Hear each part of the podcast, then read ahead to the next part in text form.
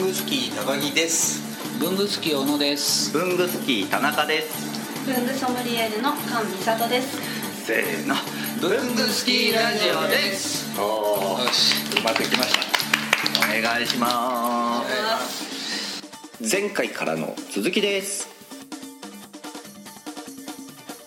文房具屋さんにも勤めてたわけじゃないですか、はい文房具を売ってたわけじゃないですか、はい。でもその前から文房具好きだったじゃないですか、はい。で売ることを経験したらやっぱりユーザーとしても何か変わりました別に変わらないですけどね。あのあでもまあなんていうんですかね。納得できるようになったというか。それあはあの手に入らない文房具があることに対して苛立たなくなったっていうーあーなるほどいろんな事情があるんだなあの流通の問題もあるしあまあ原材料の問題もあるし値段が上がったりさ下がったり、まあ、下がることはあんまりないですけどうん上がったりとか上下することとか在庫がないこととか手に入りづらいものがあったりとかすることに対してはイライラしなくなったから心穏やかにより好きになり ましたね寛容に寛容になりました大人になるで意味のあるステップだったってことそうねですね私が性格が大雑把なんで結構細かいことを気にされる方がすごい多いので結構勉強になりましたねあーですから不便さを感じるような感性豊かなあの人物ではないので私はだから不便だから工作しようとかそういうタイプじゃないからあそうそうそうそういうタイプではなくて不便だからここがこうしてほしいのっていうのをあんまり思わないんですけどうそういう細かいことを言う方がすごくいたのであなるほどみたいなじゃあそういうのには男がど多ういでですしかいやそんなことないですょ女性よもねペン先がシルバーとかだと光っちゃってよく見えないとかっていう方がいたりとかあそういうことあるんだと思ってそのへー同軸の部分からい先端まで1個になってるものを選んだりとかっていうことができるようになったので、でそういうのを例えばメーカーにフィードバックしたりとかはしてるんですまあ、かそれはしますあーフィードバックというよりも、まあ、営業さんとお話ししたことあるのでうんはいはいこんなお客さんいたよ買ってかれましたとかお客様の方から今こういうのがブームなのっていうのを教えてもらって「あそうなんですか」って言って「じゃあこういう企画がいいかも」って言ってあのメーカーさんにお渡しすることもあればこちらであ売り場を作ったりすることもあったりして販売楽しいですすごい楽しいじゃあ今まで自分がも思ってこう付き合ってた文房具と違う付き合い方が自然とあこんな付き合い方あるんだこんな付き合い方あるんだっていうこれ一体何に使うのみたいなのって結構あるじゃない ですか自分個人的に、はいはいはい、でもそれを本当に必要としてる人がいるんだなって思うとなんかうんもしかしてこういう時にはいいのかもっていう仮説も はいはいはいはいはいはなりましたねい分け隔てなく想像はできるように想像はできますね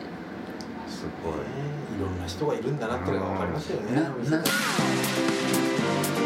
文具ソムリエールの菅美里です私がおすすめする可愛くて心地よい文房具が詰まった毎日が楽しくなるきらめき文房具写真がたくさんの楽しい本になってます全国書店で発売中ですぜひお手に取ってみてくださいマツコに3回出てるじゃないですか。4回 ?3 回わかんない何回だななんで何回でしょう多分3回何。回かなくらいだと3回あれ毎回あの肩書きって違ってるんですかえーといや多分一緒じゃないですか文具ソムリエールで出てますよねあその前にキャッチコピーみたいなのあかが冠ね最初にあの台本にちらっと映してはいはいはいこうねあありますね何々の確か女にとかいうのがあれ毎回違うのか多分ネクラな人生を文房具にあ使誘わうれたなそうそうそういうやつあれあれは最初からでしたっけ最初からそうでしたけど途中で多分変わってないんじゃないかと思うんですけど、ん気にしてみたことなかったかあれは本出した一冊目出した後ら、まあ、前ですね前前前前前ですか前ですじゃあそのネクラだどうかってやつはもうスタッフが聞いてそう打ですちね合わせで打ち合わせで聞いて聞いてで面白いになったんだろうなじゃあうんと思いますいや相当面白かった面白かっ た、こう来たかっていう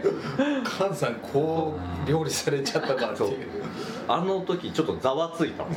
実際も前からね会ってる方は、今はそうじゃないのは分かってええるじゃないですか、皆さん店頭で働いてた時とかは、あの見た方が会うと「意外と闇じゃないね」とか言ってそりゃそうやねそう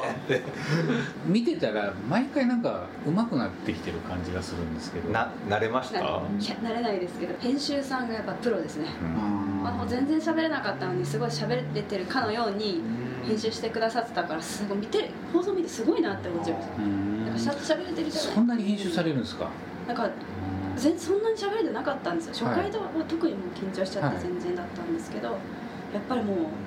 ううまい編集さんのおかげでちゃ面白かった面白くして面白もからっってるたのでなんかああいう感じで普段喋れると思われると困るなってだからマツコさん自体にだんだんこうは初対面はそらドキドキあそうかそう2か回目3回目ってなってくるとそりやゃっそうだなぱねこう間があってね来ることは思うんですけどためがすごい長くてああそうなんだ嫌だないやすへごいえじっくり答えを考える方あだうんそうなんだラジオはね間があったらいけないからそうそう放送事故になっちゃうからねテンポいい人が多いけどうんそうかテレビは面白いねなんかあーその裏側でじりじりさせられるあるんだあのこうでその間に寄ってったりとかしてるんですよ うんでうんへえあじゃあ結構収録結構かかっていたりするんですよ時間的に私の時間はそんなに長くないと思います、でそのマツコ出たことではいだいぶ変わりましたそうですね変わりいいこともあれば悪いこともあるだろうけまあもちろんそうどですまあいいことの方でいいですそうですはいうちになっちゃうからいいことそうですねあのやっぱり声かけていただけるようになったので、あああの道端であねえかけてもらって「あ今から手帳買いに行くんです」とか言ってから普通にしてて普通にしてあすごいすごいですよね分かる人ねすごいでちょっと僕やっぱすごいなと思ったのが、うんこの間にあの文具少女のののの2巻の帯書かれたじゃないですか、 でその時イベントで東急ハンズでサイン会、はい星屑先生のサイン会があっはて、いはいはいで僕挨拶だけしよっかなどうしよっかなと思って子ど赤ん坊を抱っこして行ってで通りすがりの女の子が「あこれあれじゃないマツコで暗い文房具の女の子じゃん」 すげえ 帯見てるあーあやっぱ見てるすごいと思っていまあそれをごもみなんか書かせていただいてやいやいやもいやでもね多分テレビ出てもあの覚えられやすい顔と覚えられにくい顔があって、関西絶対覚えられやすいお顔なので、うちの会社あの情報システムの会社なんですけどで僕はこの今さっき言ったことをやろうとしてるじゃないですかでえっ、とまあ知ってるかお前マツコにあのあの文具なんとかっていうの出てるあ文具ソムリエールの菅さんですかあそうそうそうそうそうっていうぐらいシステムまでも知ってますうん、おじさんを見ておるじさん見てる僕ただのただの日本酒飲む会の時にも知ってましたよ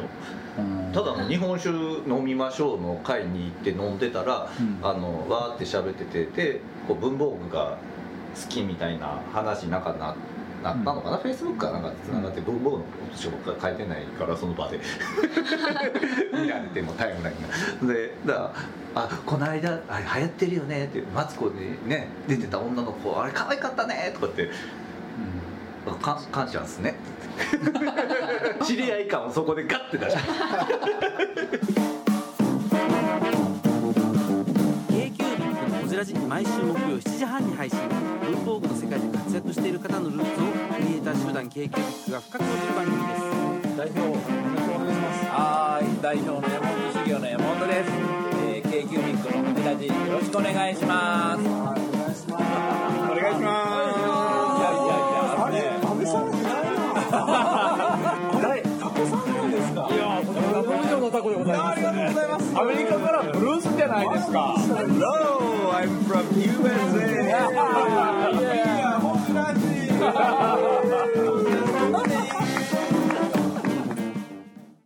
マツコに持ってくるやつってもうガサッと持ってきてくれたんですかやっぱあれなんか再現しましたとか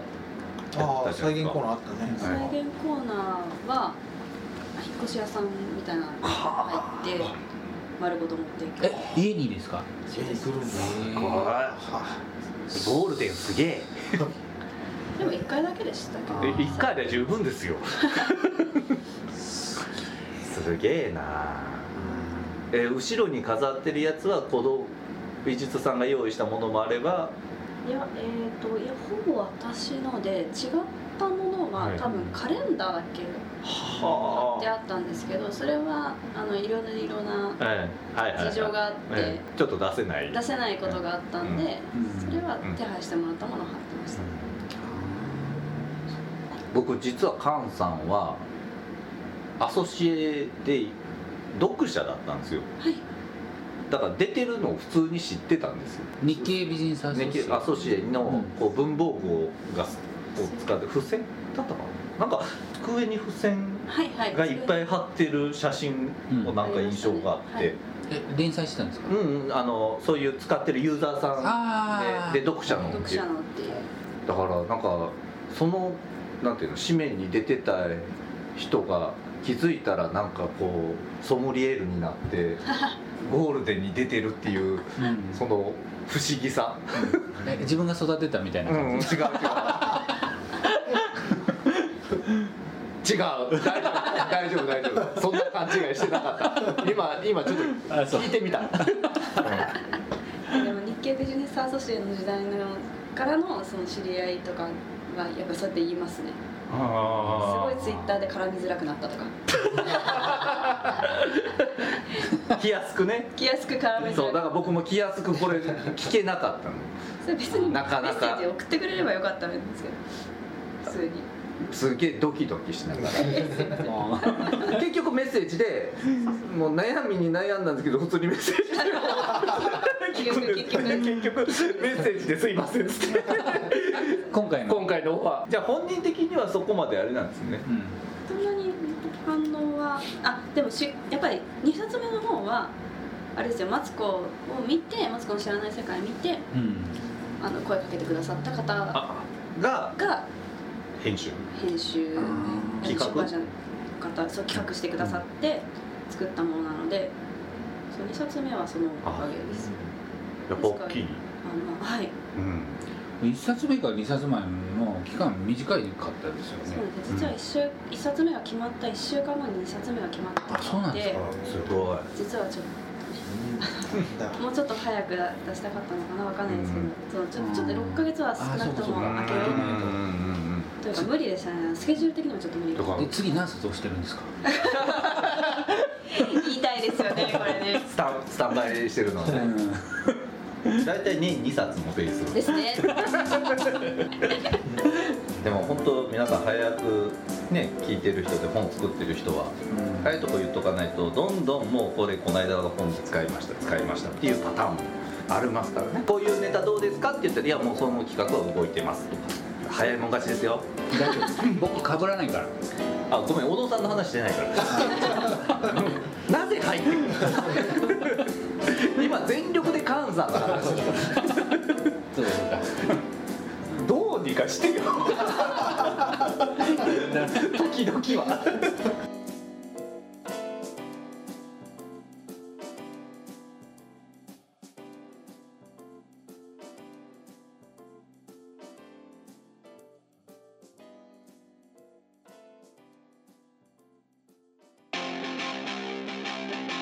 いやー文具好きラジオもお便りとか欲しいですよね欲しいですねもう反応欲しいですねというわけでどのようにすればできますかえーまず文具好きの会員の方はログインした後にコメント欄に記入ください TwitterFacebook などの SNS でもお待ちしておりますメールは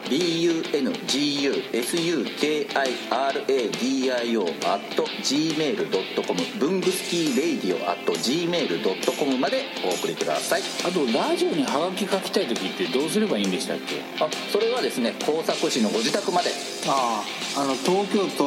大田区ちょっとちょっと待って待って待って待ってでは皆さんお便りお待ちしてますお待ちしてますこんな感じ